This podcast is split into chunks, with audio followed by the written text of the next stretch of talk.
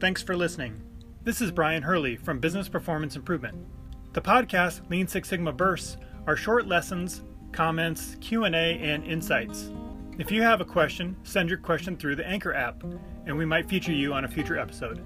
Or contact me at biz-pi.com. I was talking to one of the black belt candidates that was helping work on their project. They work in a government agency that does um, surveys to businesses. And she was talking about looking for ways to improve the response rate on the surveys.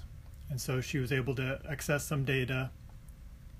So she was able to access some data and look at the different response rates based on the size of the business or the type of business it was we were seeing a lot of variation in that process.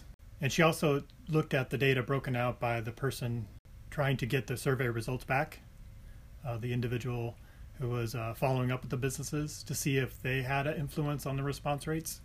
And there did seem to be some variation there.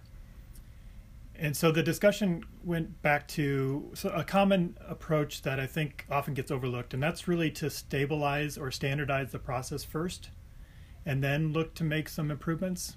And so when the discussion about how do people follow up on surveys and what does the email look like, there seemed to be a lot of variation there. And so my recommendation was to come up with maybe a standard method for what is working well. So who's getting the best response rates and what are they doing and maybe set that as the best practice or the standard work. And then build off of that.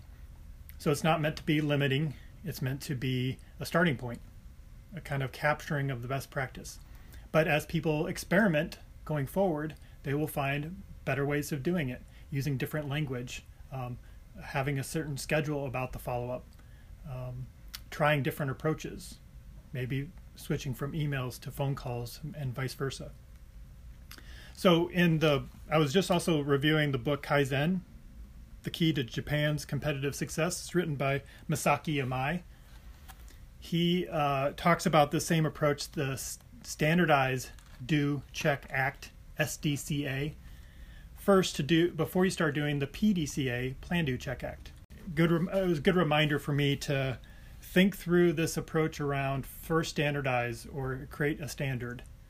And he has a diagram on one of his pages that shows kind of a lot of variability in the process. And then you apply the standardize, what he calls the maintenance mode, to level out that variation.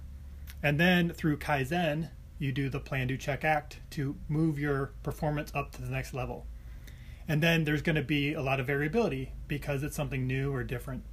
Then again, SDCA to stabilize it till your next major Kaizen activity. And then you go up to the next level of, of performance. So, just a good reminder that we don't want to just constantly be thinking about plan, do, check, act all the time. We, we have to allow for time for the process to stabilize, especially the, the bigger the change, the more fluctuation and disruption it's going to cause.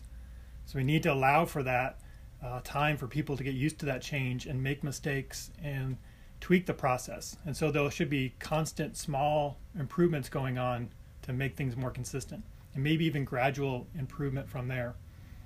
And then the Kaizen events will come in. Um, to really make uh, you know step change improvements from there.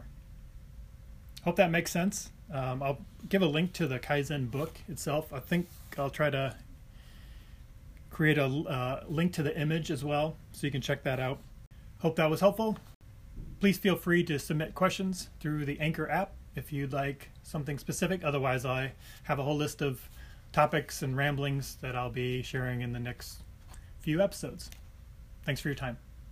Lean Six Sigma Definition.com has a list of glossary items about popular process improvement terms, along with a history of Lean and Six Sigma methods, and key influencers like Dr. Edward Deming, Henry Ford, Taiichi Ohno, Shigeo Shingo, and many more.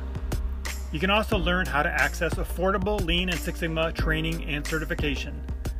Visit leansixsigmadefinition.com.